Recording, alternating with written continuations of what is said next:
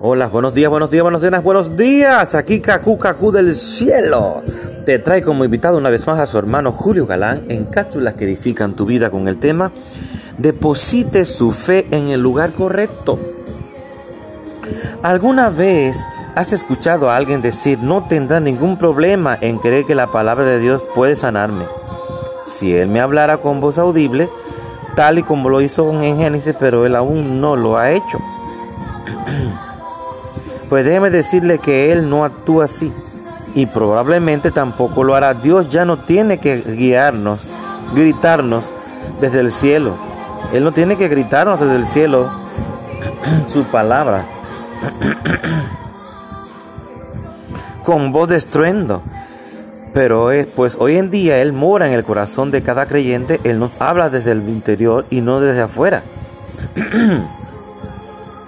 Es más, cuando se trata de los beneficios del pacto, como la sanidad, ni siquiera debemos esperar que Él nos hable.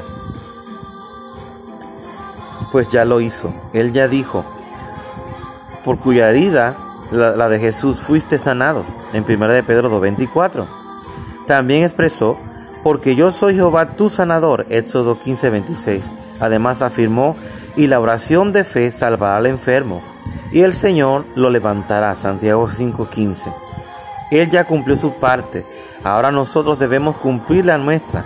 Es importante que tomemos la palabra que Él ha declarado, la depositemos en nuestro interior y dejemos que éstas nos transformen de adentro hacia afuera. Comprenda que solo incluyendo la sanidad comienza en su interior, su futuro está literalmente guardado en su corazón. Y en Mateo 12:35 lo leemos. En otras palabras, si desea que las condiciones externas mejoren mañana, deberá comenzar por cambiar sus condiciones internas hoy mismo. Será mejor que empiece a leer la palabra de Dios y a depositarla en su corazón de la misma forma que deposita dinero en, el banco, ya que sólo así podrá efectuar retiros cuando sea necesario y cuando la enfermedad ataque su cuerpo podrá disponer la palabra de sanidad que haya puesto dentro de usted y podrá echar fuera esa enfermedad en el nombre de Jesús. ¿Cómo debería hacerlo? Abra su boca y pronuncie palabras de sanidad y vida de fe y esperanza. No de enfermedad y dolencias, ni tampoco de desánimo y desesperación. Sigue el último paso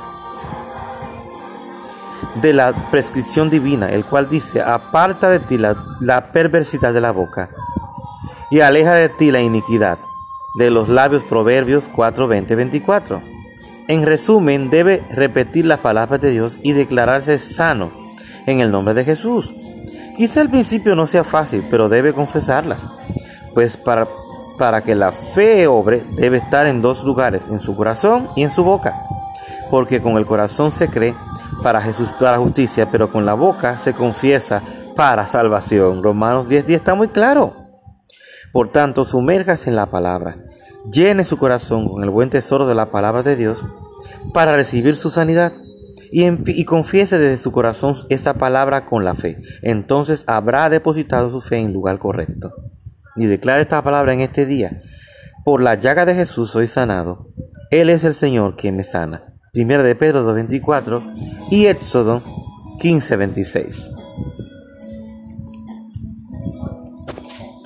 Su hermano Julio Galán en cápsulas que edifican tu vida.